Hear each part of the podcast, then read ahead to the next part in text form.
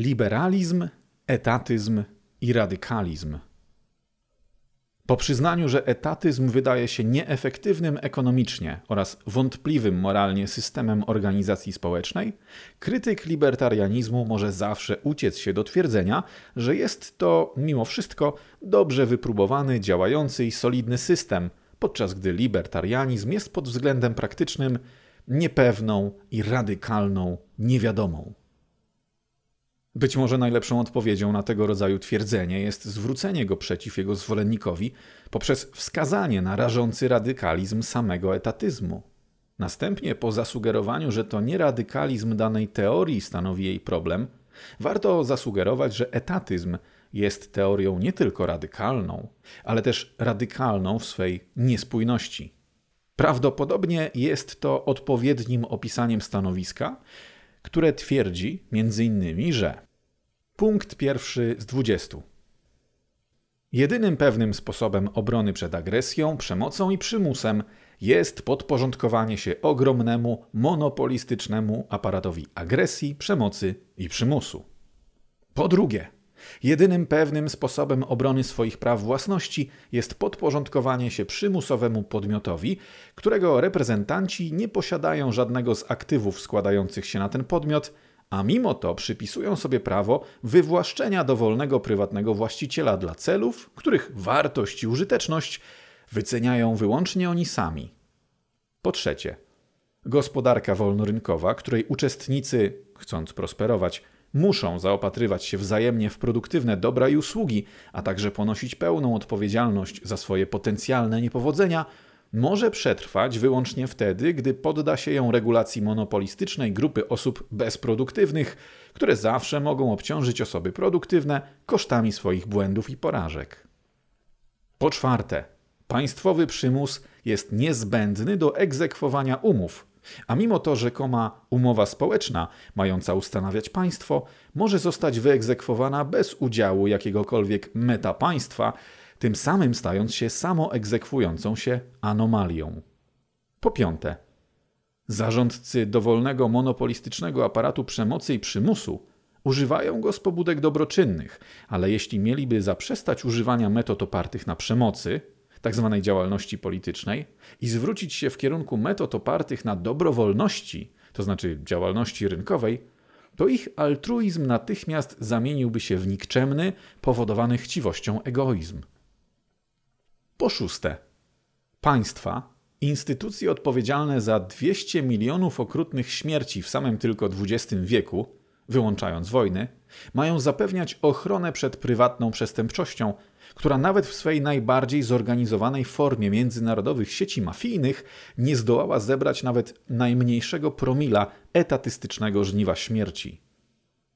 Po siódme, stan anarchii pomiędzy jednostkami, z których każda może finansować swoje działania zasadniczo wyłącznie z własnej kieszeni, doprowadziłby do niedopuszczalnej eskalacji przemocy i rozlewu krwi, ale stan anarchii pomiędzy państwami, z których każde może obciążyć kosztami swoich działań również działań wojennych, prywatne jednostki, jest znośnym i stosunkowo bezpiecznym układem.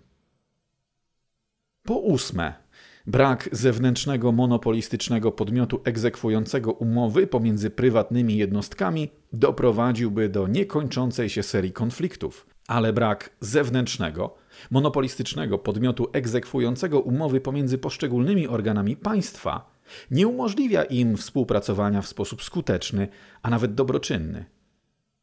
Po dziewiąte, scedowanie zadania podtrzymywania sprawiedliwości na podmiot, który jest działającym w oparciu o przemoc monopolem, nie doprowadzi do regularnego wypaczania sprawiedliwości tak, aby służyła ona sprawie rzeczonego podmiotu.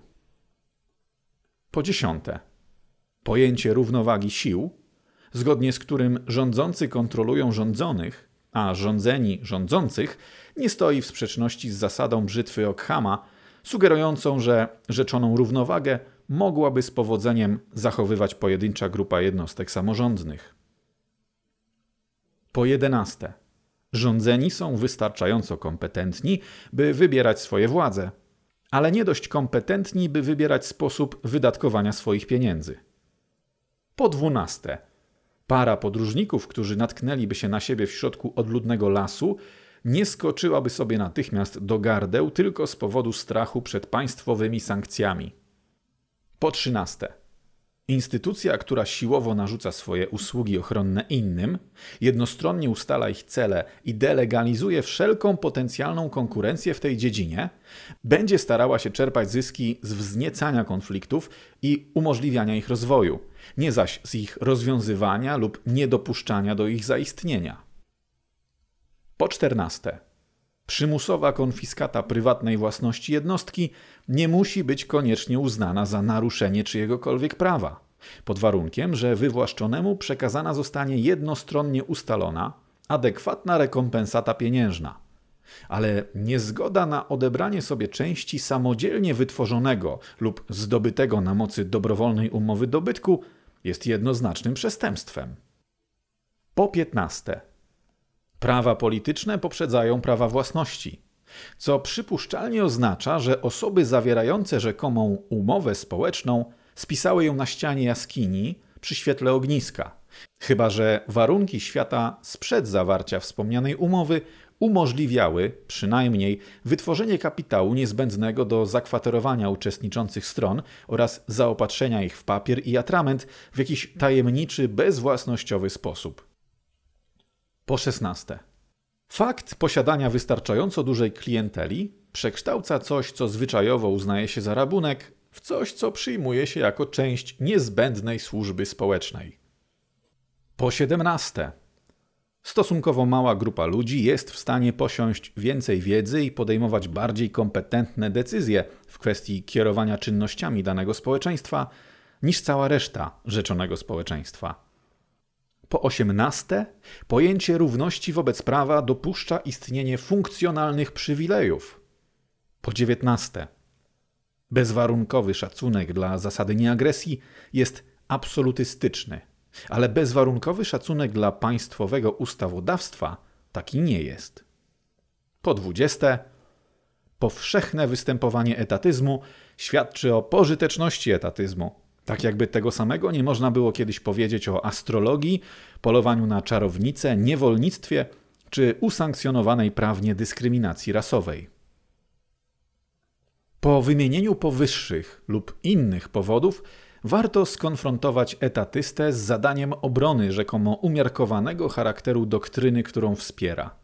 I nawet jeśli przełknie on podaną mu gorzką pigułkę i uzna radykalizm etatyzmu, warto wówczas natychmiast skonfrontować go z kolejnym, równie trudnym zadaniem z zadaniem udowodnienia domniemanej spójności etatyzmu. Jeśli nasz rozmówca przyzna się do porażki również na tym polu, zwolennik libertarianizmu nie powinien być intelektualnie zaskoczony, ale może być przynajmniej taktycznie usatysfakcjonowany. Ponadto w kontekście omawiania rzekomego radykalizmu ekonomicznych aspektów libertariańskiego porządku społecznego należy pamiętać, że wolny rynek zawsze logicznie poprzedza państwo, ponieważ żadna grupa wędrownych bandytów nie może się przekształcić w grupę stacjonarnych bandytów bez wykorzystania zasobów, które mogą być dostarczone tylko przez wolny rynek. Skoro tego rodzaju zasoby nie mogą powstać w środowisku bezprawia i nieładu, Powyższe spostrzeżenia implikują, że prawo i porządek również poprzedzają państwo. Państwo nie może ich stworzyć ani ulepszyć, lecz jedynie je wypaczyć poprzez przymusową monopolizację. Wszystko, co jest potrzebne, aby zatrzymać ten proces, to sprawienie, by krytyczna masa jednostek stała się wystarczająco świadoma jego natury i wystarczająco chętna do pozbycia się błędów poznawczych oraz kulturowych uprzedzeń, które uniemożliwiają jego skuteczne odwrócenie.